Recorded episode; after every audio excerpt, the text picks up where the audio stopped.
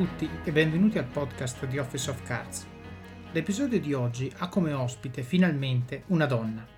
Si tratta di Arlinda Lasca, marketing lead di Climate Invest e autore del blog donnaincarriera.com. Sono davvero molto contento di aver avuto modo di intervistare una persona che, sebbene ancora molto giovane, ha un sacco di esperienze da raccontare, dalle scelte molto deliberate all'università alla decisione di andare a vivere all'estero agli anni in Google e infine alla scelta di lasciare la grande G per assumere un ruolo di leadership in una realtà molto più piccola e agli inizi del proprio percorso. Discutiamo del come e del perché di queste sue scelte e sono certo che il suo pensiero potrà essere un utile punto di vista da considerare per chi di voi sta valutando scelte simili. E alla fine parliamo anche del suo blog, del suo ruolo di donna manager di che cosa abbia imparato in Italia e all'estero su come le donne vengono trattate e sulle possibilità che vengono loro date e quelle che si possono prendere. I pensieri di Arlinda sono allo stesso tempo molto profondi e molto applicabili e sono davvero contento di poterli condividere con voi. Bene, dato che ho ricevuto feedback sul fatto che le mie intro sono troppo lunghe, taglio qui e ci risentiamo alla fine dell'episodio per qualche consiglio ulteriore su come supportare il podcast. Vi lascio quindi a questa bellissima intervista con Arlinda Lasca. Buon ascolto! Eccoci qua. Allora, buonasera Arlinda Lasca, la mia prima ospite femmina, per fortuna, ne è arrivata una del, del podcast di Office of Cards. Benvenuta e non vedo l'ora di, di farti tutte le domande che voglio farti. Ciao Davide, grazie tanto dell'invito. Allora, Arlinda, eh, grazie mille per aver accettato questo invito e per esserti resa disponibile a, a essere torturata dalle mie, dalle mie, domande per condividere la tua esperienza. Eh, raccontiamo magari brevemente, ci siamo conosciuti perché eh, tu hai un blog di cui voglio arrivare a parlare poi eh, di questo progetto Donne in Carriera e sostanzialmente eh, hai scritto di recente un articolo eh, sul, sul, mio libro, Office of Cards, di cui, di cui, ti ringrazio veramente tanto. Siamo entrati in contatto così, a me piace condividerlo perché la serendipità del contatto secondo me rende ancora più interessante questa cosa. Io sono veramente contento quando posso, grazie a questo, questo lavoro serale che mi sono trovato di fare il podcast, posso conoscere persone che hanno storie interessantissime da raccontare. Quindi grazie ancora per aver preso l'iniziativa e per aver dato un po' di visibilità a, a Office of Cards. Um, senti, partiamo come sempre, io faccio perché alla fine è il modo più semplice, partiamo dall'inizio. In realtà io vorrei partire dal nome, uh, Arlinda Lasca. Ce lo, ce lo spieghi? Te l'hanno mai spiegato i tuoi genitori? sì, assolutamente. Allora, io sono nata in Albania, quindi il nome è di origine albanese e poi mi sono trasferita in Italia quando avevo otto anni con la mia famiglia, ho vissuto lì, ho studiato lì e, e, quindi ecco spiegato il mistero del nome. Ok, molto bene, vabbè, allora è più facile, più facile previsto. Però Arlinda, devo dire, è un nome, eh, non lo so, è, è albanese o, o, è un misto? Perché non lo so, mi suona anche un po' italiano, devo dire, potrebbe essere un nome magari un po' datato, però con, con un sound italiano. Sì, sì, è un nome albanese con un significato anche eh, albanese, significa um, nata d'oro, quindi ah. così un nome... ok. Va bene. Senti, allora, ti sei, la tua famiglia si è spostata a vivere in Italia e, mm-hmm. eh, diciamo, saltando qualche passaggio, arriviamo all'università e tu hai studiato a Bologna, giusto? Mm-hmm. Sì, esatto. E ho fatto facendo un passo indietro il liceo classico e poi da lì ho deciso di andare in tutt'altra direzione e studiare economia. Ho fatto una uh, triennale in economia e gestione delle imprese e poi terminata quella uh, ho fatto una prima esperienza di lavoro in Furla e dopo poco però mi sono resa conto che quello non era esattamente il mio ambito e quindi ho deciso di tornare a studiare, ho fatto una specialistica in uh, un master in international management in lingua inglese perché comunque sapevo che uh, ad un certo punto avrei voluto spostarmi all'estero e fare l'esperienza di lavoro e vita all'estero.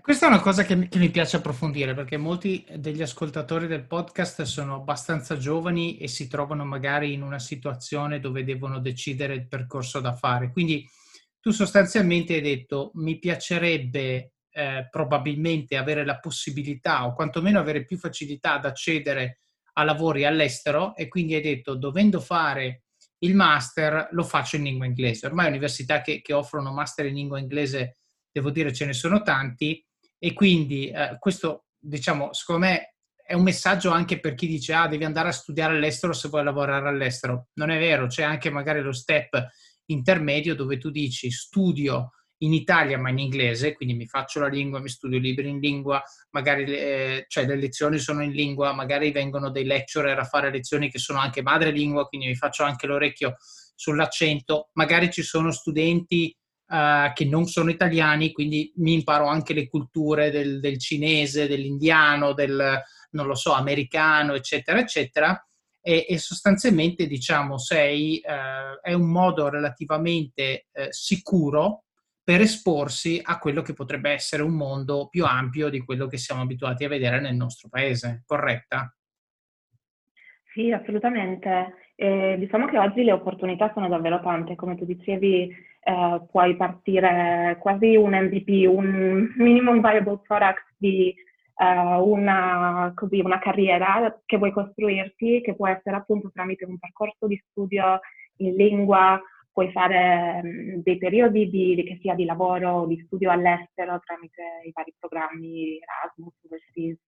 Um, come anche tu menzionavi, se ad esempio vuoi migliorare la lingua, ci sono tanti corsi, um, video, libri che puoi leggere um, per migliorare sotto quell'aspetto lì. Quindi diciamo che oggi le scuse sono poche se si vuole intraprendere quel percorso lì. Ah, questo tra l'altro mi dà, modo, eh, mi dà modo anche di sottolineare una cosa, cioè questo... Allora, hai ragione tu, Beh, bellissima l'ultima frase che hai detto, di scuse per non fare le cose, per non imparare le cose, ce ne sono veramente poche. Tu hai parlato dei corsi di lingue, io dico, stavo parlando l'altro giorno con un collega che mi diceva, eh, ho fatto un corso di Python su Udemy perché era in offerta, costava 10 dollari. Ecco, adesso mm. al di là del fatto che ti interessa o meno Python, però mentre eh, dice, cioè costa meno del libro, ok? che è assurda sta cosa. Quindi se tu vuoi imparare un'abilità che non hai, oggi puoi andare su Udemy, su Linda, su Coursera, su Scegli, you name it, e sostanzialmente puoi fare corsi che ti, eh, diciamo, um, che ti danno delle capacità che poi puoi rivendere sul mercato. Cioè questa è la cosa secondo me importante, nel senso che eh, ascoltavo, ascoltavo, un podcast qualche tempo fa dove c'era questo, eh, diciamo, so, personaggio abbastanza in vista nel mondo della Silicon Valley che diceva oggi se ti fai un corso su Coursera di Python e impari a fare un pochino di machine learning nella Silicon Valley il tuo stipendio è 300 mila dollari all'anno a partire da. Ok, cioè dico scusami, allora spendi magari l'equivalente di 200-300 euro per fare due o tre corsi, sei mesi, tre mesi, e ti metti su un segmento dove gli stipendi sono questi. Ok? Quindi se tu hai un approccio deliberato alla scelta delle abilità da imparare, dici io voglio imparare un'abilità che può essere magari un hobby, voglio imparare a cucinare. Ok, fatti, fatti il corso di cucina online, impari anche quello. Però dici, se io sono scontento del mio lavoro, no? Il modo migliore per, da un lato, capire cosa eh, potrebbe piacerti, dall'altro, prepararti a quel tipo di esperienze, qui riprendo la tua, la tua scelta di dire faccio un master perché così mi preparano, anche qui. Vai a fare un corso o online su, queste, su questi portali che costano veramente niente, Uh, che sostanzialmente ti prepara e ti, e ti, anche qualifica, perché su questi corsi qui io vedo tanti curricula, quando li ricevo c'è scritto ho fatto il corso XYZ su Coursera, eccetera, eccetera, a me piace molto perché mi dice due cose. A, mi dice che l'ha fatto, quindi probabilmente ha le capacità che in quel corso si imparavano. B, mi dice che è uno intraprendente, perché se uno mi arriva che ha fatto 27 corsi su Coursera, è uno ambizioso, uno che vuole arrivare, è uno che, che sostanzialmente vuole, eh, cioè che non si ferma, che non si accontenta, ecco, che non, che non aspetta che arrivino gli altri a dirgli fai questo, no? Ma che semplicemente dice io voglio fare questo, quindi vado a fare i corsi, quindi quindi imparo e, e, e devo dire, è secondo me molto vero quello che dici tu sul fatto che se tu fai una scelta di lungo periodo e dici io nel lungo periodo voglio avere la possibilità di poter facilmente scegliere di andare all'estero, mi guardo il curriculum e vedo che mh, forse sarebbe un salto troppo lungo, me la semplifico andando a fare un corso in lingua, rimanendo però in Italia, che è la scelta relativamente safe. molti prendono e vanno, dico vado a fare due anni di master, non lo so, a, a Londra, eh, però c'è, c'è, tanto perché poi il costo dell'affitto, abbiamo intervistato Fabio Loconte che, che sostanzialmente ci ha raccontato come si barcamenava con stanze condivise, cose mm-hmm. così, non è facile. Eh, però ci sono anche scelte sicuramente più safe dove puoi magari rimanere sempre a casa con i tuoi genitori, però invece di fare il corso standard fai quello in inglese, magari il corso inglese addirittura anche degli stage eh, in lingua, in aziende, non lo so, eh, che ti espongono a questa cosa che ti permette di fare appunto a capire se è veramente la cosa che ti piace fare, mal che vada, hai fatto un corso in inglese e poi lavori in Italia, chi se ne frega, eh, e B invece se ti piace ti facilita un po' la vita. È giusto secondo te come, come sintesi, che poi sintesi ho parlato un quarto d'ora, però come, come sintesi di, di, quello che è stato il tuo processo decisionale in quel momento e quello che ti sei poi ritrovata dopo? Sì, assolutamente corretto.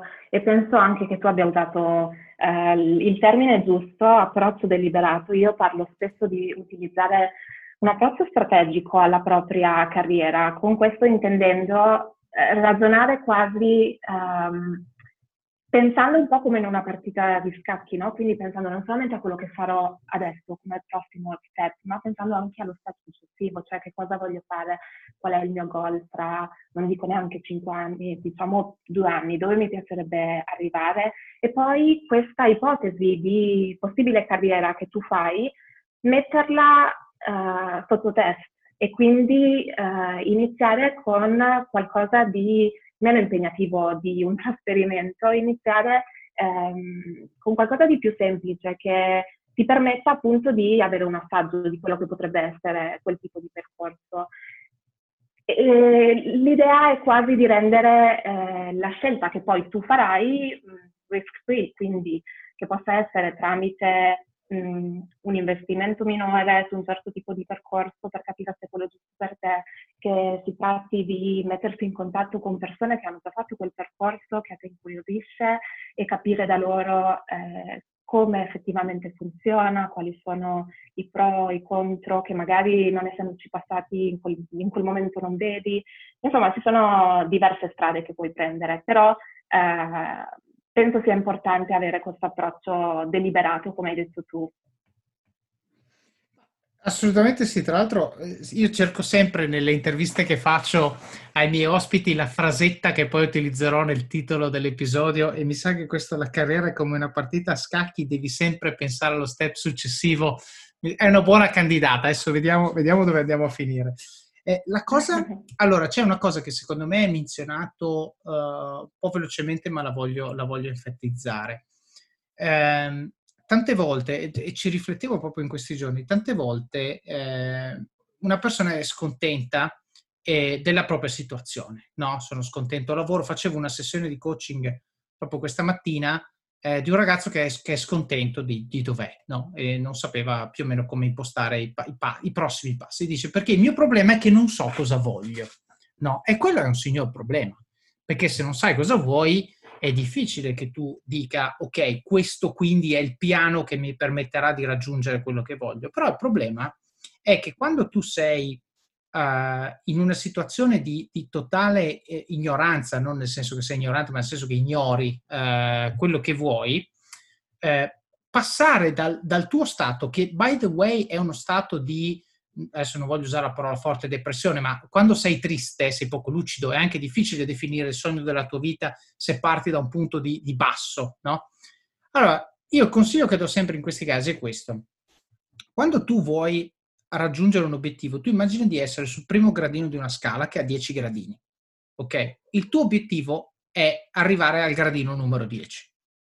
Ma il tuo focus deve essere arrivare al gradino numero 2.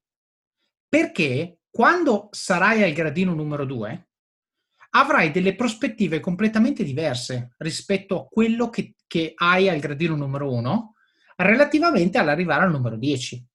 No? Quindi sostanzialmente questo vuol dire quando uno è in una situazione di scontentezza, una situazione di dubbio, non so cosa fare, fai qualcosa. Questo è il mio messaggio, fai qualsiasi cosa. Ok, parla con una persona. Questo ragazzo ha fatto, ha fatto coaching con me, leggi un libro, eh, parlane con gli amici, raccogli punti di vista esterni, decidi di fare una cosa completamente nuova, come per esempio potrebbe essere fare un corso, come abbiamo parlato prima, potrebbe essere magari se uno è, non so, fuori forma, iscriviti in palestra, cioè fai due flessioni, non 50, due, cioè fai qualcosa, perché nel momento in cui cominci a fare qualcosa, vinci quella che è l'inerzia, spesso fisica, a volte anche mentale, in cui, in cui ti trovi e che è la causa della tua felicità perché l'infelicità è causata dalla mancanza dell'azione giusta, cioè tu non sei infelice per quello che fai, sei infelice per quello che non stai facendo. Solo che dici non so cosa devo fare perché, uh, perché non so dove voglio andare, quindi questo ti blocca, no? E allora cosa succede? Succede che continui a fare quello che hai sempre fatto e poi ti svegli fra 35 anni, vai in pensione e hai vissuto una vita che è molto al di sotto di quello che avrebbe potuto essere. E se tu invece dici, ma fammi provare questa cosa, che può essere qualsiasi cosa, ti cambia completamente la prospettiva e magari dici, mm, ok, sto facendo una cosa diversa, questa cosa diversa mi piace, ok, magari ne faccio ancora un'altra, provo, e poi ci sono cose che ti piacciono, cose che non ti piacciono, però pian pianino espandi l'orizzonte delle cose e ti permette di avere una visione più, eh, diciamo, eh, olistica, più completa delle cose, il che ti permette, tornando alla parola che, che tu hai citato, che ho detto io, che ti permette di fare una scelta deliberata più informata, perché quando tu fai una scelta deliberata devi avere le informazioni per farla, perché se la fai deliberata sulla base di un data point, difficilmente sarà la scelta migliore possibile.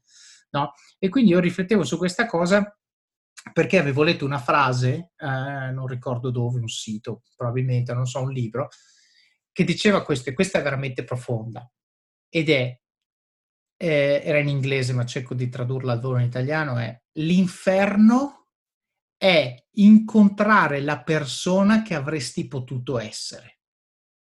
Questa è potentissima, perché allora vuol dire che ogni giorno in cui tu non fai quello che dovresti fare, la persona che tu avresti potuto essere diventa sempre più lontana, diventa sempre migliore e tu rimani dove sei è una cosa devastante. Io ci ho pensato e mi sono visto tutte le sliding doors della mia vita dove magari avrei dovuto fare cose diverse, ho fatto quello che ho fatto, non, non le vivo con rimpianto, ma dico, cavoli, eh, avrei potuto essere magari in uno step ancora, ancora migliore di dove sono adesso eh, e quindi cerco, cerco, di dare questo stimolo a chi è ancora all'inizio della propria carriera per dire, guarda che eh, non devi assolutamente permettere a una giornata di finire senza averti arricchito in qualche modo perché altrimenti eh, quel, quel, chi potevi essere diventa sempre più, eh, diciamo, sempre migliore e tu rimani dove sei. Sì, assolutamente, mi piace molto questa frase. È un po' um, come, il, come nel discorso ormai un po' uh, inflazionato, ultra citato, diventato un po' mainstream di Steve Jobs sul connecting the dots, unire i puntini. E quello che lui dice in questo, in questo discorso che ha fatto alla Stanford University, mi pare, è Uh, tu non puoi comprendere il tuo percorso guardando in avanti, puoi comprenderlo solamente guardandoti indietro.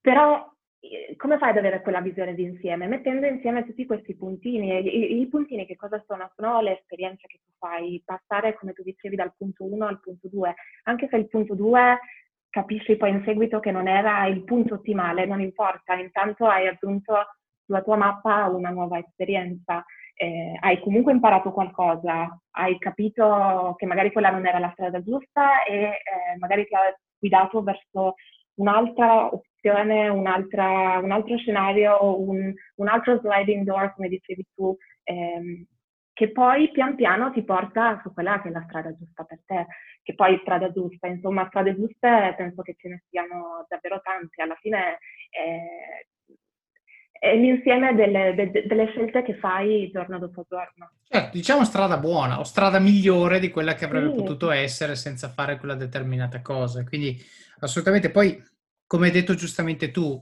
eh, non importa se sbagli, L'importante è che sbagli con la mente aperta di uno che non pensa sempre di aver ragione, ma pensa che quando sbaglia si ferma un attimo e cerca di capire perché ha sbagliato. No? E questo alla fine ti rende, ti rende una persona migliore. No? Eh, e quindi devo dire, anche nell'articolo che hai scritto, hai scritto che io sono molto candido, eh, diciamo, riguardo agli errori che ho commesso. E dico certo, perché quando faccio una cosa giusta, inconsciamente sono un po' arrogante e penso che l'ho fatta giusta perché sono un genio, perché l'ho pensata corretta e non mi fermo a riflettere su quali elementi in realtà non avevo assolutamente visto, ma sui quali sono stato fortunato. Mentre invece quando sbaglio io mi flagello completamente. Allora faccio un percorso molto profondo di autoriflessione e quindi raccontare l'errore secondo me diventa, eh, diventa il momento dove cresco io e spero magari che possa crescere anche, anche qualcun altro. Senti, quindi hai fatto questo master in inglese a Bologna, in International Management e poi sei andata a lavorare in Maserati, giusto? Questo episodio è supportato da Scalable Capital, il tuo compagno ideale per iniziare a investire in modo semplice, sicuro e conveniente. Con oltre 600.000 clienti, Scalable è una piattaforma regolamentata e questo è molto importante ragazzi, perché vi offre una possibilità di investire in azioni, ETF e fondi partendo solo da un euro. Ma perché dovreste iniziare a investire? È semplice. Primo, l'inflazione, che se aumenta di questo passo diminuisce di molto il nostro potere di acquisto. Secondo, se pensate oggi che la pensione che avrete quando ci andate a 80 e passa anni vi permetterà di sostenere lo stile di vita che avete, beh, vi faccio tanti auguri. E il terzo, beh, per chi ne ha, i figli.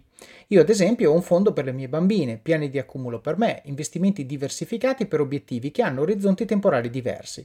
Con Scalable puoi dare forma ai tuoi obiettivi di investimento e sfruttare appieno il suo potenziale per far crescere i tuoi risparmi nel tempo.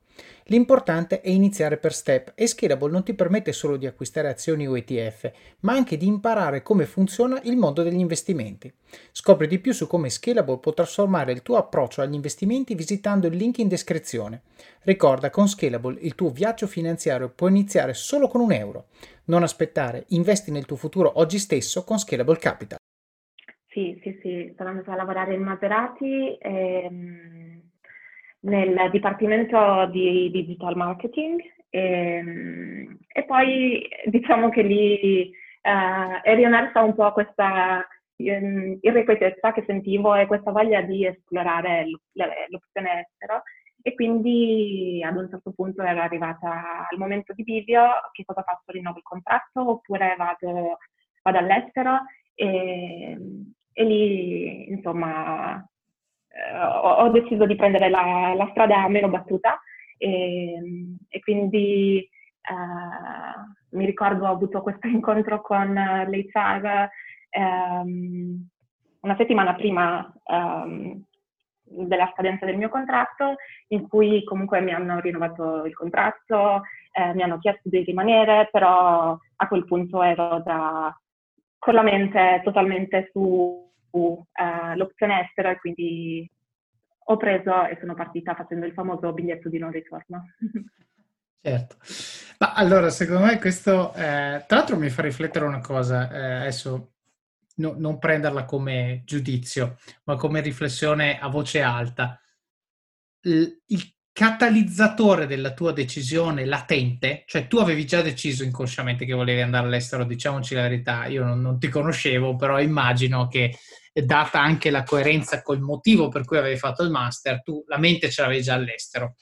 Eppure hai, hai aspettato la fine del contratto, cioè il momento in cui c'era la scelta da fare, è stato il momento in cui hai preso la decisione che, che, per me è strano, nel senso che tante volte, cioè è strano, è molto normale, ma in realtà il messaggio che volevo dare io è se una cosa la vuoi fare non devi necessariamente aspettare che, che succeda qualche scadenza esterna, no? Perché alla fine gli stimoli, cioè la deadline te la sei data tu, tra virgolette, non è che ti ha detto l'azienda guarda, vedi scade il contratto o questo o vattene, no? Per loro era magari una naturale prosecuzione del contratto mentre tu invece hai detto Dio Dio scade il contratto, vediamo, vediamo, e quello ti ha dato un po' la forza. E questo secondo me, eh, cioè, ci tengo a sottolinearlo per due motivi, perché tante volte eh, non ci diamo mentalmente dei, dei vincoli rispetto a macro decisioni della nostra vita.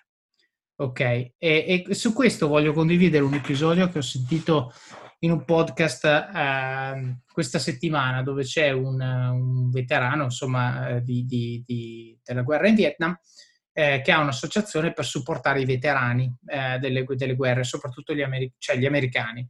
Eh, gli americani, dunque la statistica è che 22 veterani al giorno si tolgono la vita perché le esperienze che hanno vissuto in guerra li hanno segnati al punto tale che eh, insomma non, non, ce la fanno a gestire, fanno fatica a ritornare alla normalità e quindi si tolgono la vita.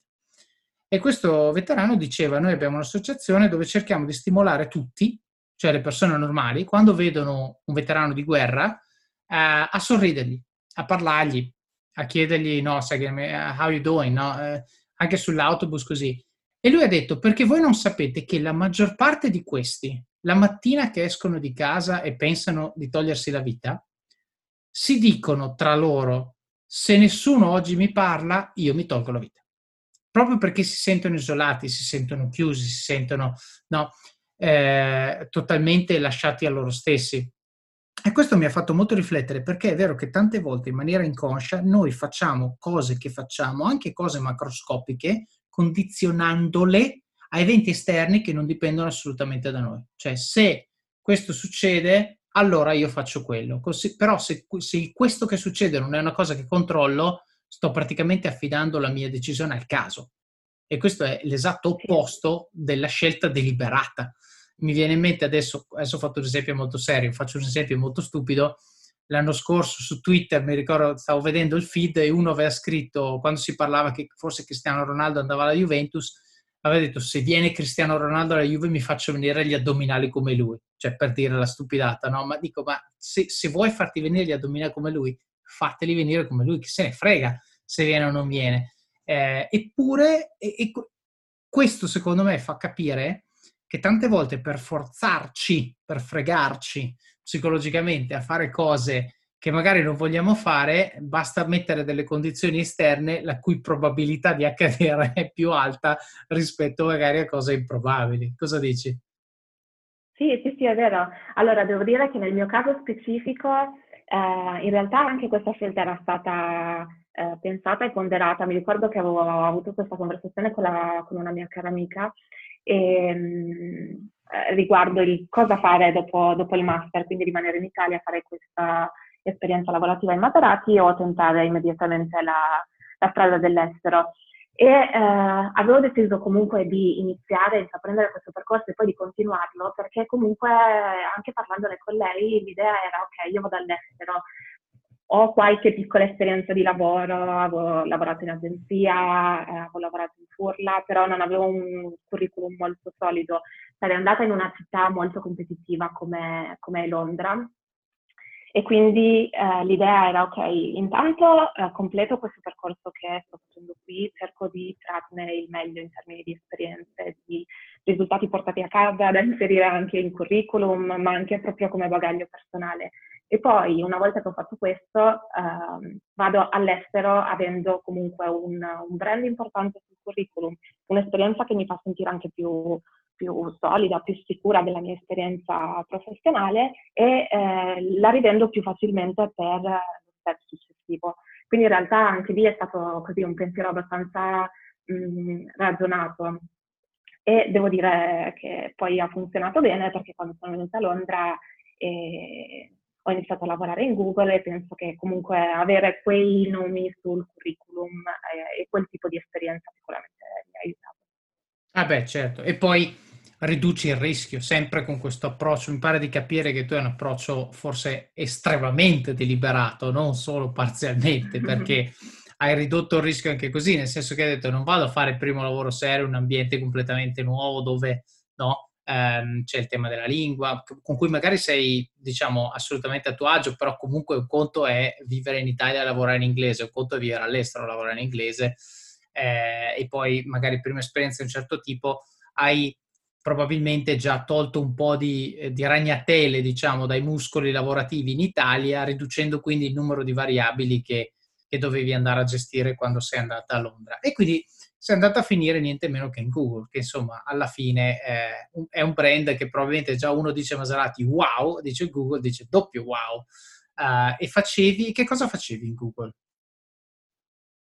Allora, in Google uh, facevo parte del um, marketing team per uh, il brand Android um, nel team IMIA. In particolare io mi occupavo del mercato europeo e, ehm, e quindi sì, ero marketing manager per Android.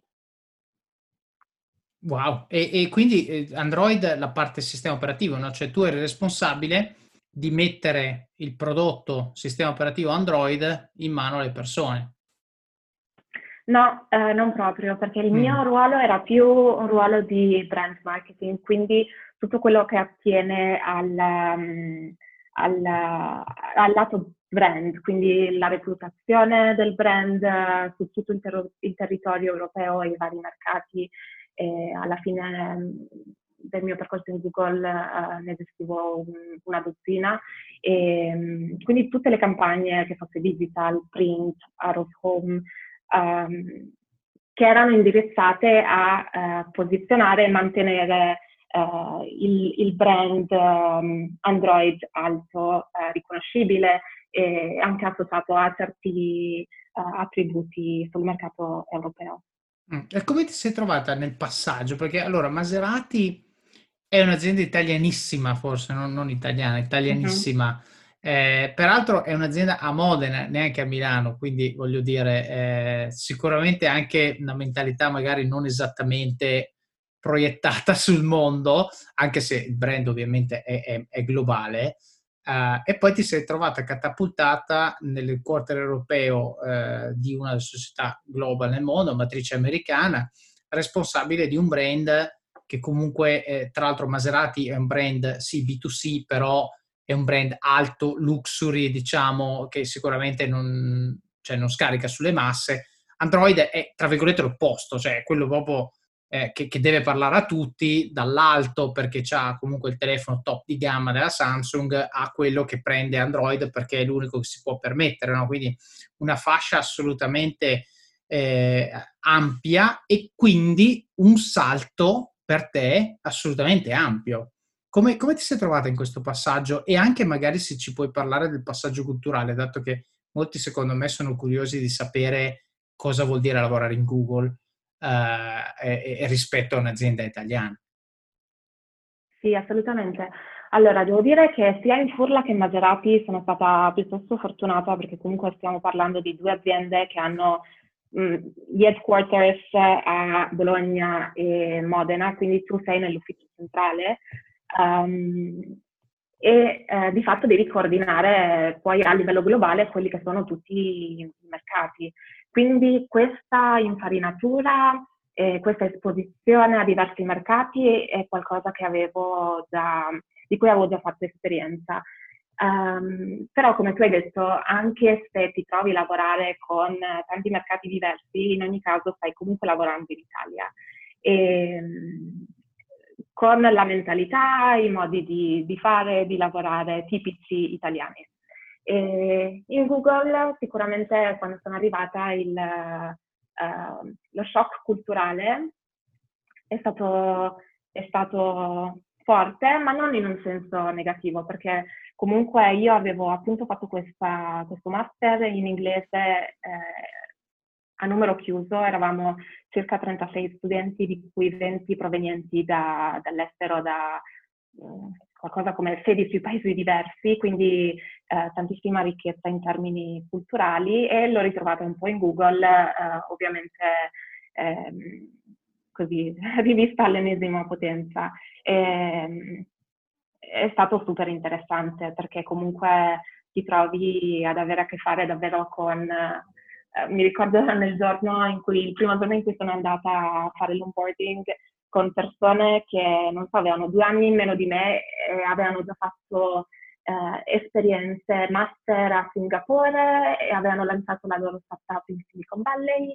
e poi avevano deciso di chiudere e tornare nel mondo corporate, erano entrate in Google e mi ricordo quella prima giornata a parlare con queste persone, ero letteralmente circondata da persone che avevano studiato a Stanford, Harvard, um, pensando, oh mio Dio, dove sono finita, cosa ci faccio io qui, perché hanno scelto me, insomma proprio la sindrome dell'impostore eh, in piena regola.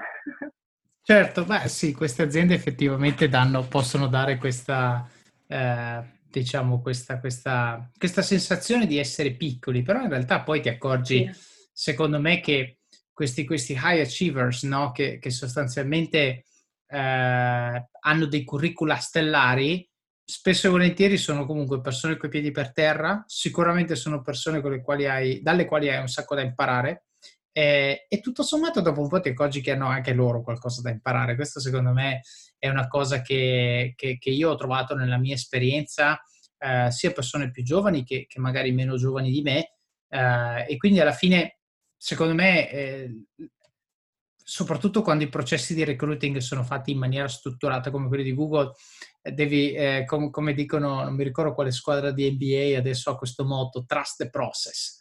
No, fidati del processo. Se sei lì vuol dire che meriti di stare lì, non devi farti troppi problemi mentali e dire eh, magari loro sono tutti più bravi di me, io cosa ci faccio qui fra di loro, ma tante volte la sicurezza deve venire dal fatto che c'è un processo tale per cui se non dovessi meritare di stare lì probabilmente probabilmente non ci saresti.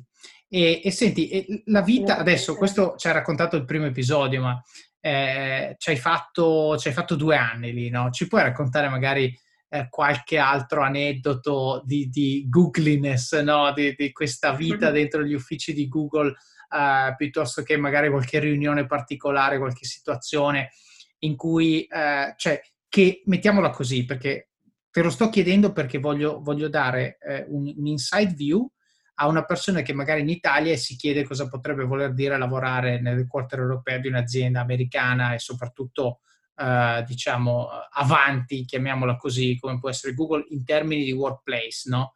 Um, e quindi se puoi raccontare magari qualche aneddoto, qualcosa che possa, che possa ingolosire quello che quello che magari è lì che dice se stasera ascolto il podcast di Office of Cards e qualcuno parla di andare a lavorare all'estero, allora comincerò a mandare CV.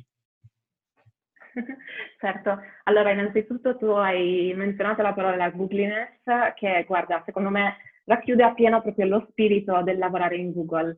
Googliness è il termine ehm, che di fatto racchiude e descrive la cultura aziendale di Google, che è molto difficile da, da raccontare e da spiegare all'esterno, però di fatto racchiude una serie di elementi eh, che descrivono persone che, eh, come tu dicevi, sono high achievers, persone che vogliono comunque raggiungere dei livelli di eccellenza nella propria carriera, nella propria vita personale, però sono anche persone mh, mm, non solamente incentrate, sai, sul fare carriera e sul um, eccellere sul lavoro, però sono persone um, well-rounded, vale a dire persone che comunque hanno anche altri interessi, eh, persone interessanti da molti punti di vista. E, ehm, e quello che rende davvero grande Google come azienda è proprio il modo in cui sono stati capaci di creare questa cultura aziendale che poi tu senti avverti in qualunque ufficio tu vada o in qualunque ufficio trovi. Io uh, mentre in Google uh, viaggiavo, viaggiavo davvero tanto, prendevo un aereo ogni dieci giorni, due settimane e in ogni ufficio in cui andavo mi sentivo um, come se fossi un po' a casa, come se fossi nell'ufficio, in uno degli uffici di Londra. E, um, quindi al di là del fatto che, ok, lavorare per Google è bello perché hai tantissimi benefit, uh, ti senti davvero in prima linea su quelle che sono le, le, le, innovazioni a livello tecnologico, a livello mondiale.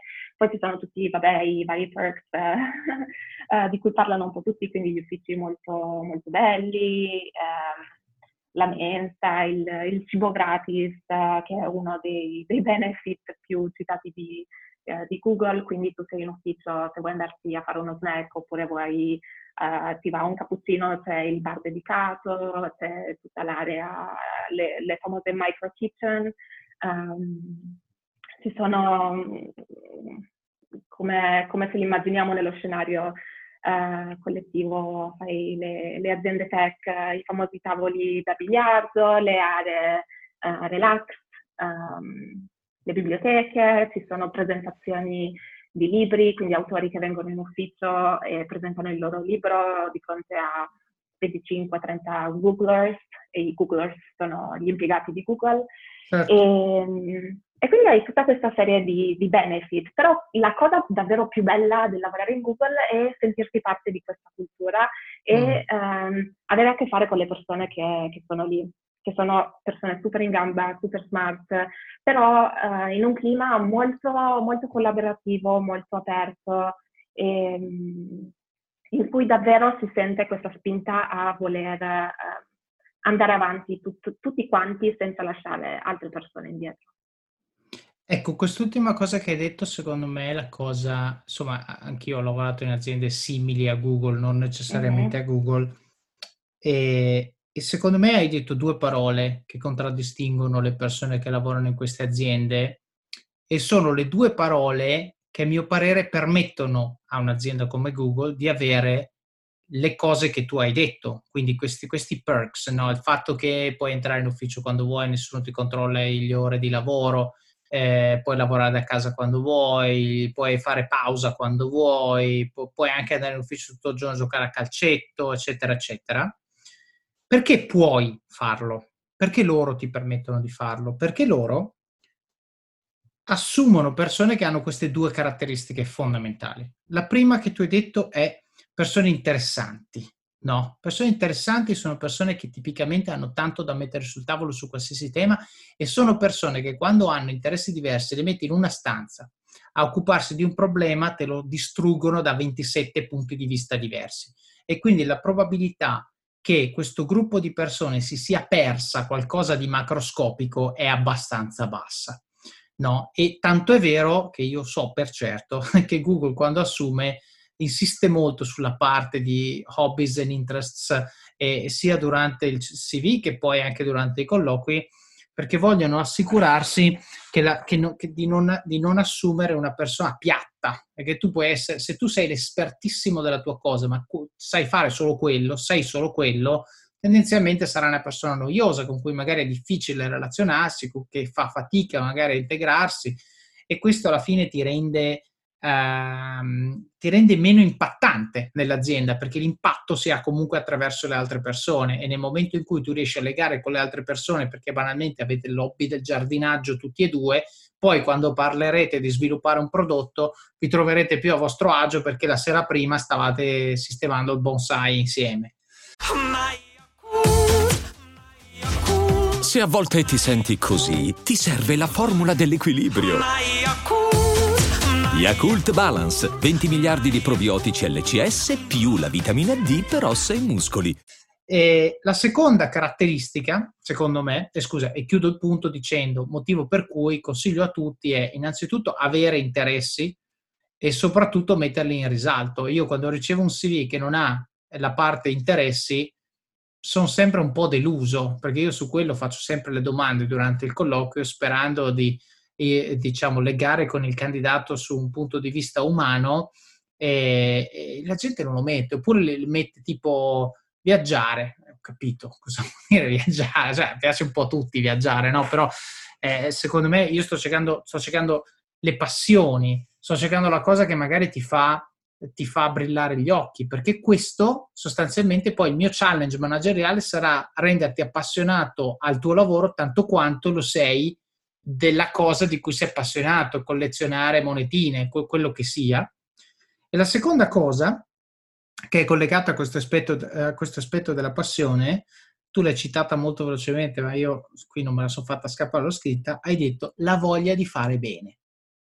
Questo secondo me è l'aspetto fondamentale e nota bene, non vuol dire l'ambizione di essere promossi, di fare un sacco di soldi, sicuramente c'è anche quella componente, ma la cosa che io ho trovato in Google e anche in alcune delle aziende per le quali ho lavorato è che sono tutti, hanno quasi un obsessive compulsive disorder per fare le cose fatte bene, cioè il loro lavoro lo vogliono fare bene, c'è un senso di orgoglio che le persone provano per la qualità del loro lavoro che rende sostanzialmente eh, diciamo la, la qualità media del lavoro molto alta perché poi ciascuno si corregge, corregge il collega, no? lo, non nel senso negativo, ma lo aiuta per rendere il prodotto che poi finirà in mano al cliente il migliore possibile.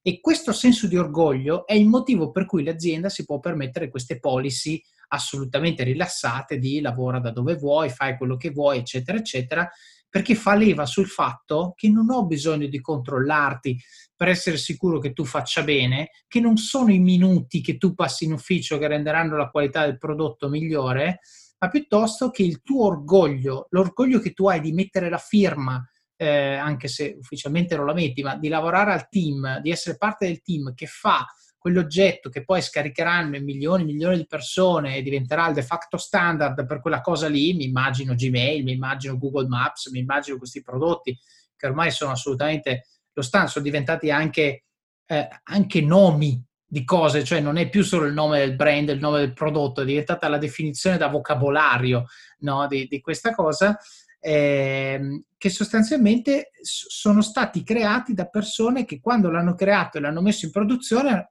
erano contente, cioè erano orgogliose di quello che avevano fatto, no? E questo secondo me è molto importante quando, quando io faccio recruiting, io cerco sempre persone così, persone che hanno questo, questo senso di orgoglio, perché poi la cosa bellissima è quando non gli devi stare col fiato sul collo, ma quando le persone, tu dici io mi giro dall'altra parte e so che tu spingerai ancora di più di quello che io penso perché vuoi diciamo, l'orgoglio di far vedere al tuo capo ovviamente la qualità del lavoro, ma anche l'orgoglio per te stesso, no? di, di, avere magari che quando vedi quei clienti che fanno la transazione, il click, la cosa che tu vuoi che facciano, eh, lo fanno perché il prodotto l'hai disegnato tu così, ok? E questo secondo me è uno degli aspetti che contraddistingue aziende, eh, soprattutto aziende del tech, che assumono questi, questi personaggi che magari a guardarli anche per, per come si vestono, magari dici, boh, non lo so, però in realtà questi personaggi hanno un senso di, di, di fierezza eh, per, per, ciò che fanno e si identificano nel prodotto che sviluppano al punto tale eh, che ti puoi tranquillamente rilassare sapendo che il, diciamo, il futuro della qualità del prodotto è assolutamente in buone mani. Sei d'accordo con, con questi, con? Cioè, li hai detti tu, quindi ovviamente sei d'accordo, però adesso che li ho enfatizzati, penso che ci possiamo trovare allineati. Sì, assolutamente. Eh, hai menzionato ad esempio il discorso degli interessi e sì sono fondamentali perché stiamo parlando di una delle aziende che fa più innovazione al mondo, ma come può esserci innovazione se tu non guardi al di fuori del tuo orticello, se tu non ti fai contaminare da ambiti differenti e non li metti insieme? E di fatto è lì che nasce l'innovazione. Quindi se tu come risorsa, tra virgolette, sei una persona uh, come dire, che guarda solamente alla, al percorso che sta, che sta, facendo in quel momento, senza però farsi incuriosire da quello che lo, che lo circonda, è, è, difficile che possa da lì nascere appunto quella, quella com- contaminazione che poi permette l'innovazione. E riguardo um, il discorso che facevi del, del, dell'avere un impatto e di sentirsi um, orgogliosi del lavoro che si fa e del risultato che poi, che poi arriva, uh, una cosa su cui vorrei soffermarmi è che questo aspetto è qualcosa su cui dovremmo impegnarci un po' tutti, perché quello che a volte, ad esempio, mi dicono le mie lettrici è eh, sì, però sai, tu lavori in Google, tu hai fatto questa, questa, questo percorso di carriera, io invece, lavoro nell'aziendina X, per me è difficile. E non, non, credo che sia il, eh, il, modo corretto di guardare la cosa, perché se tu parti da quel, um, da quel, punto di vista, in un'azienda come Google o ovunque tu voglia arrivare, non ci arriverai perché non hai il, il mindset che ti permette di, di, fare quei passaggi che ti portano a, a qualunque sia il, il punto a cui tu vuoi arrivare. Io mi ricordo quando facevo l'università per um, pagarmi gli studi, lavoravo nei weekend come, come hostess, eh, comunque stare tutta la giornata uh, sai, a contatto con il pubblico, sui tacchi alti, arrivavi alla settima, ottava ora che non ne potevi più. Però mi ricordo benissimo che anche alla settima, ottava ora eh, ero lì e dicevo ok, comunque io sono qui, sto facendo un lavoro, fino all'ultimo lo faccio comunque sorridendo, essendo disponibile con le persone che vengono a chiedermi informazioni. La vedevo anche come un'occasione di, sai, arricchire o comunque esercitare le famose skills uh, di, di, appunto um, relazione con il pubblico e quindi mh, questo senso di orgoglio e di avere un impatto sul lavoro che tu fai, ce lo puoi lo, lo, puoi avere qualunque sia il tuo ruolo, qualunque sia la tua seniority, eh, qualunque sia il punto del percorso in cui ti trovi ed è quello che di fatto poi ti porterà mm, lì dove vuoi arrivare. Certo, e secondo me il senso dell'orgoglio, adesso faccio un esempio di natura fitness, il senso dell'orgoglio è quello che ti fa fare bene l'ultima flessione, non la prima, perché fare bene la prima è facile, eh, però è quando, quando, sei all'ultima, che by the way è l'unica che serve, cioè l'obiettivo è arrivare all'ultima e fare l'ultima bene, non fare le prime tre bene, eh, è, è, questo, no? il senso di eh, fare bene, cos'era una definizione, non ricordo chi l'ha detta, ma ha detto la cultura di un'azienda è quello che le persone fanno quando i capi non guardano. No, è esattamente questo, cioè il fatto che se io so che tu hai una passione molto grande, poi hai, come hai detto tu, un, uh, un, uh, una serie di interessi orizzontali che fanno sì che tu veda quello che facciamo con un occhio quasi da cliente, no? molto più facilmente che non se tu fossi totalmente inserito nel, nel, nel, mindset di quello che facciamo. E poi hai un orgoglio, la voglia, il desiderio di fare cose fatte bene, eh, cose di cui la gente parla, cose che la gente voglia utilizzare, cose che la gente si senta così contenta di utilizzare che ne parla con i propri amici, no? che, che diventano ambassador del tuo prodotto sostanzialmente eh, cioè, tu come manager hai il dovere di, di, dare solo linee guida, ma poi questi sostanzialmente vanno, vanno e fanno con, con, assoluto, con risultati di assoluta qualità. Tra l'altro hai detto una cosa interessante che appunto gli interessi delle persone sono quelli che ti permettono di avere innovazione. Mi viene in mente una cosa, uno scambio che ho avuto una volta con un collega eh, che appunto stavamo, stavamo, parlando di una situazione esterna, no? dice, ah, parlava un po' del, del mondo consulenziale, no? questi consulenti dicono think out of the box, no? cioè pensa fuori dalla scatola. No, e io, e questo mio, mio, collega mi diceva, ma secondo me è molto arrogante dire think out of the box, perché presuppone, cioè il, il detto è questo, think out of the box. Però quello che mi immagino è che c'è uno in una scatola che sta nella scatola e pensa a cosa c'è fuori dalla scatola. Dice, io ho un approccio diverso, dice, I go out of the box, no? E poi look around, ha detto. Quindi la cosa che faccio io è, prima di tutto vado fuori dalla scatola e dopodiché mi guardo in giro, no? Con ovviamente una mente aperta, con curiosità, con interesse, con voglia di capire, voglia di crescere, perché alla fine se tu ti limiti a stare nella scatola e dire ok, adesso, adesso nella scatola ci sono determinate regole, io voglio espandere il mio pensiero, ma espando il mio pensiero stando nella scatola. Il limite con cui tu puoi espandere il tuo pensiero è sicuramente superiore alla dimensione della scatola, ma non è tanto più grande. No, se tu invece ti sposti dalla scatola, e, e improvvisamente hai tutto il mondo a disposizione. E qui mi viene in mente invece una citazione uh, di Neil deGrasse Tyson, che è un astrofisico che tipo ha 23 lauree, adesso non ricordo il numero giusto, ma è, è, un grande divulgatore scientifico. Se vuoi è la versione americana di Piero Angela, detta male. Eh, e sostanzialmente lui dice eh, che se tu oggi sai un numero di cose, no? Il tuo cerchio di conoscenza ha un determinato raggio, no? E, e, conseguentemente quando tu guardi sul perimetro di questo cerchio, quindi sulla circonferenza, vedi anche appena oltre, vedi quello che non sai. Se però tu espandi il cerchio della tua conoscenza, la circonferenza del cerchio cresce a dismisura, no? E quindi sostanzialmente lui dice, le cose che tu ti rendi conto di non sapere, più sai, aumentano molto di più di quello che tu impari no? E quindi il, il suo pensiero è, è, molto bello, lui lo descrive molto meglio di me, io mi scuso, c'è su Masterclass, quindi lo metterò poi nelle show notes, chi vuole sentirselo se lo vada a sentire, però il suo concetto è estremamente semplice, dice, se tu oggi sai una cosa, il numero di cose che tu pensi di non sapere è praticamente zero. Che tu sai una cosa, sei esperto di quella, dici a me tutto quello che serve, solo questo, sono a posto così.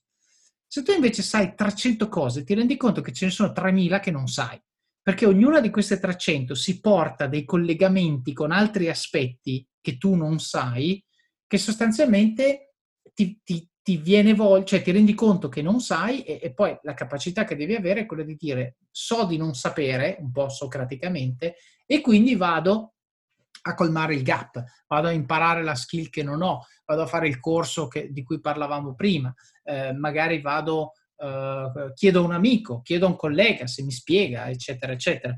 E quindi questo secondo me è molto importante sottolineare proprio per quello che hai detto tu, cioè se tu vuoi portare innovazione, devi avere un mindset che è il più possibile lontano da quello standard dell'azienda in cui sei perché quel mindset è quello che ha portato alle cose come sono adesso.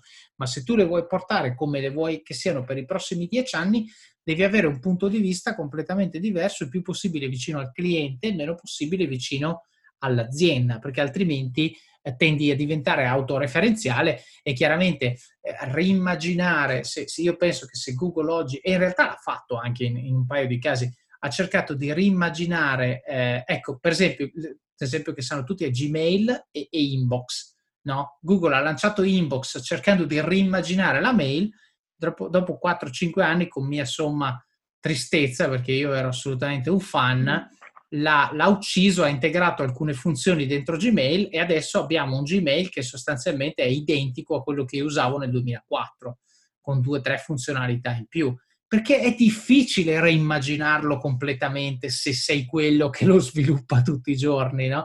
E quindi questo, secondo me, è, boh, è una cosa di cui, secondo me, essere almeno consapevoli uh, e, e, tante volte, secondo me, aiuta uh, il chiedere, chiedere agli altri, no? Che ti danno un punto di vista magari completamente diverso e dici, ma forse posso fare le cose, posso vedere me stesso in maniera diversa, posso fare una scelta di carriera in maniera diversa, posso sviluppare questo prodotto in maniera diversa, posso fare questo business plan in maniera diversa. Eh, e questo è difficile che tu, magari che ci hai speso anni, mesi o settimane, insomma, riesci a vederlo in maniera completamente diversa da come l'hai sempre visto. Sì, assolutamente, concordo in pieno. Anzi, concordo così tanto che la situazione che tu eh, ricordavi poco fa è una frase mh, mm, io l'ho letta anni fa, eh, attribuita mi pare a un filosofo, non mi ricordo se Pascal o un altro, e mi ricordo questa immagine della, della sfera che viene paragonata alla conoscenza. Quindi eh, quello che dice il filosofo, X, non voglio fare un, un, errore e citare il filosofo sbagliato, però eh, questa persona diceva la conoscenza è un po' come una sfera che mentre si espande aumenta la sua superficie di contatto con l'ignoto. Quindi sì, tu stai imparando cose nuove, eh, ti stai acculturando, aprendo a, a, nuove prospettive, ma questo implica anche che appunto questa, questa, sfera che diventa sempre più grande aumenta anche questi punti di contatto con eh, l'ignoto, con le cose che non sai. È un po' come uscire fuori dalla ormai inflazionata comfort zone ed è eh, il, il momento in cui fai anche più errori, in cui ti metti più in dubbio, però di fatto è davvero il momento in cui, in cui cresci di più, in cui impari, impari di più um, del mondo che ti circonda, ma di fatto anche di te stesso, perché davvero vai, vai molto a fondo con l'esperienza che fai e con questo metterti in dubbio e in discussione uh, vai molto a fondo um, sulla tua persona in primis. Certo, tra l'altro stavo pensando se dirlo o non dirlo, ma lo dico. Eh, ieri sera stavo chattando con un mio caro amico che, eh, che, ha un signor stipendio alto, ok? Mi limito a dire questo. E gli stavo parlando proprio di Masterclass, questo, questo sito web che, che, metteremo nelle show notes, dove certo. ci sono questi, questi, diciamo, persone che sono world class a quello che fanno, ci sono i top chef nel mondo, ci sono eh, gente, architetti, musicisti, scrittori, c'è cioè di tutto, ma gente bravissima che sostanzialmente tiene questi corsi, no? si chiamano masterclass e loro insegnano la loro arte. No? Ehm, uno di questi è appunto Neil deGrasse Tyson e, e il costo di masterclass è, mh, mm, mi pare, io credo che l'ho pagato 199 euro per un anno sì, e hai sì. accesso a tutto, ok? Uh, e ti puoi seguire questi corsi. Allora, questo mio amico eh, vive in Inghilterra e quindi per lui è 179 pound. E, e, io era da un po' che gli parlavo di masterclass, gli ho detto guarda devi farlo, è una figata pazzesca, incredibile, eccetera, eccetera. Insomma, ieri sera mi dice, senti, vabbè dai, com'è che si chiamava? E gli ho detto masterclass, è andato a vederlo e non posso dirlo perché è turpiloquio quello che mi ha scritto, però sostanzialmente era eh, parecchio sorpreso, mi limito a dire questo, dei 179 pound. E ho detto, ma tu sei fuori di testa, cioè 179 pound, ma cosa mi porto a casa? Ma, cioè, ha cominciato a fare una due diligence che neanche fosse stato un M&A tra due aziende da billion dollars, eh, diciamo, eh, di, di, valore. E io, io, ho pensato questo, ho pensato proprio questa frase di, di, di Neil Tyson.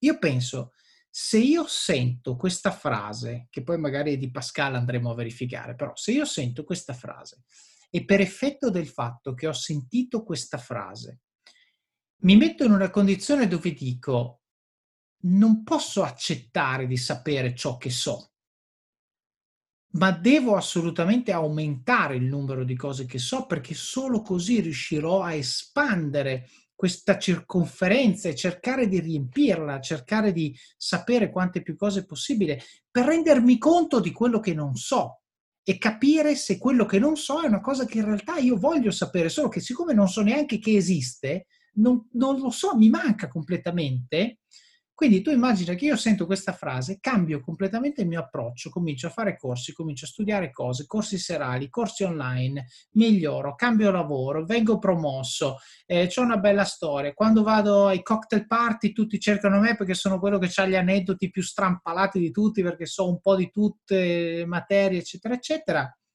Ma non vale 179 pound una frase così. Secondo me vale solo questa frase, vale 179 pound. Poi Dentro Masterclass c'è di tutto, c'è anche quella che ho fatto con Chris Voss, che è l'arte di influenzare le persone. Lui era un, un negoziatore degli ostaggi, dei terroristi, dell'FBI e quel corso è spettacolare. Cioè, se vuoi convincere uno a fare qualcosa, guardi quella masterclass e ti sei portato a casa il 90% del lavoro.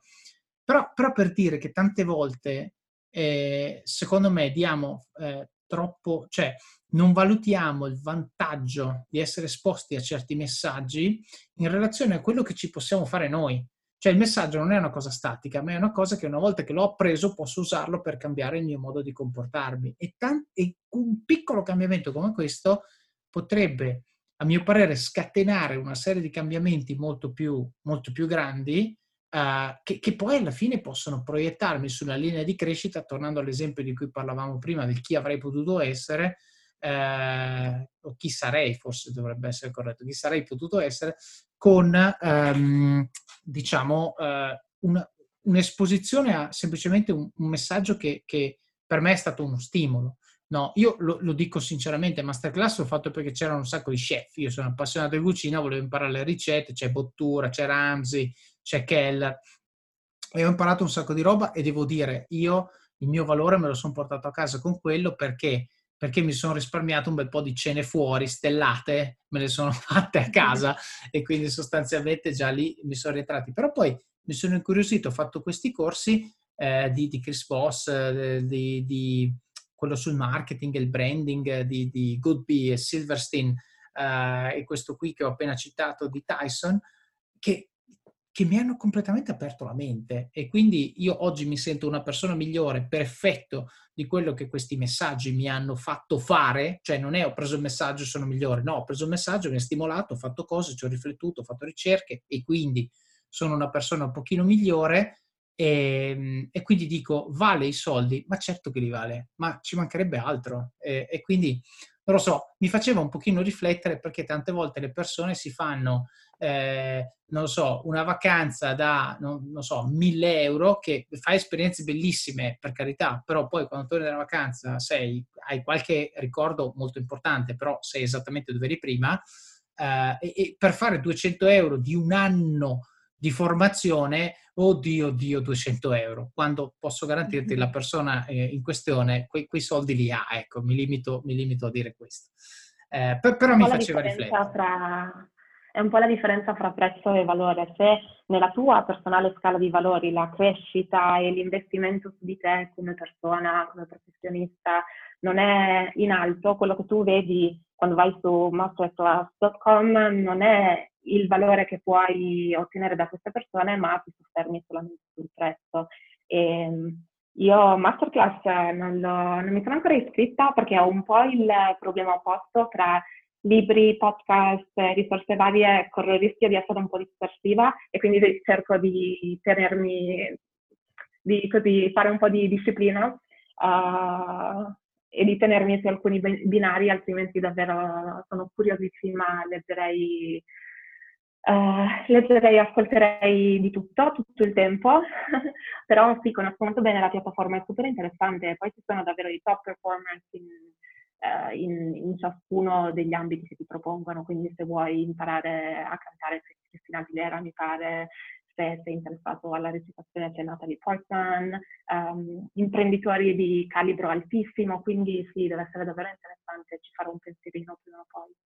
Sì, Natalie Portman, che by the way è laureata, non mi ricordo in cosa, ad Harvard a 21 anni. Cioè, Natalie Portman, nel senso, la gente la conosce perché è, è oggettivamente una bella donna, è una bravissima attrice. In realtà la sua caratteristica migliore è l'intelligenza, pare. Quindi e questo, questo mi, ha fatto, mi ha fatto abbastanza sorridere perché effettivamente quella masterclass l'ho vista e secondo me è quasi ti rovina i film eh, perché ti, ti, ti, spiega come l'attore utilizza gli angoli, utilizza il corpo, utilizza per passare messaggi e poi, e poi eh, come, come, si dice, no? Uh, once you see that, you cannot unsee it. Ecco, nel momento in cui hai visto quel tipo di cosa non puoi più non vederla e quindi devo dire, eh, non, non, so se quella la consiglio perché poi guardi i film con un occhio, con un occhio critico rispetto a magari goderteli per, per, quello che sono, immergerti nella storia. Poi se il film è fatto bene, in realtà secondo me ti immergi lo stesso, però eh, sì, anche quella di Natalie Portman l'ho vista ed era, ed era fatta molto bene. Eh, allora, il mio consiglio per te se vuoi fare masterclass è libri la sera prima di andare a letto, podcast, palestra barra commute, masterclass viaggi in aereo e in treno. Perché lì ti metti lì mm, con l'iPad eh, e te lo ascolti e te lo guardi, la gente sbircia sempre perché tu hai l'omino che taglia il pollo, che fa cose stranissime, mentre loro sono lì che guardano, non lo so, Breaking Bad o Game of Thrones, tu sei lì che guardi il raviolino piuttosto che l'altra, l'altra cosa. Io mi trovo Ma infatti bene. Davide, adesso mi è così, um, mi si è accesa la lampadina. Di fatto per, per, un abbonamento a Netflix quanto si paga mensilmente? Sui 20 pound? Forse si un po' meno? paga, allora qua in Italia sono 10 euro, sì, comunque sono 120 euro l'anno. Ok, quindi cum- cumulativamente diciamo che la differenza fra le due non è così grande, il che non vuol dire che se tu eh, passi la serata a guardare Friends hai sprecato quella serata, perché stai comunque facendo qualcosa che magari ti aiuta a staccare, a, a certo. rilassarti la sera, però insomma mettendo le due cose sulla bilancia, una non è sbagliata, l'altra non è giusta, però sono tutte e due, vanno a um, colpire ambiti diversi che sono, che sono importanti nello stesso modo. Certo, secondo me sì, tu, tu, citi Netflix, io dico in generale eh, a chiunque pensi che 200 euro sono tanti, trova 200 euro che butti via oggi e ci sono sempre, no? che sia sigarette, che sia, non lo so, eh, una cosa che collezioni, cioè qualcosa che sostanzialmente magari due cene fuori, non lo so. 200 euro che oggi spendi in maniera subottimale li trovano tutti, ok? il consiglio che do a queste persone è di provare, no? Tutto qua, perché, ripeto, è un, un abbonamento di un anno, non rinnova- cioè rinnovabile o no, in un anno in realtà se ci dai dentro veramente, secondo me li vedi quasi tutti e quindi sostanzialmente puoi anche dire faccio un anno, poi non lo rinnovo e poi aspetto che carichino, perché loro caricano più o meno due, due al mese, aspetto che carichino alt- un'altra ventina e poi mi riabbono no? Cioè se uno volesse essere molto attento, eh, diciamo, all, all'investimento. E, e poi, secondo me, c'è anche un processo di self-selection molto interessante. Cioè nel momento in cui ho speso 200 euro ho una motivazione molto forte a guardarlo, come l'abbonamento in palestra. Li hai spesi, ci vai, no? E lì, secondo me, è lo stesso discorso. Se costasse di meno, tanta gente lo farebbe e non lo guarderebbe, che è un peccato. Um, e quindi secondo me, eh, diciamo adesso non voglio fare la marchetta masterclass, però eh, voglio semplicemente che le persone, nei limiti del possibile, pensino che investire nella loro formazione, soprattutto se under 30, sono i soldi meglio spesi in assoluto. Eh, over 30 diventi chiaramente un po' più selettivo perché a quel punto cominci a sapere più o meno da che parte stai andando, eh, e quindi magari riesci anche a far coinvestire sulla tua formazione, la tua crescita, l'azienda che ti dà da lavorare, eccetera, eccetera.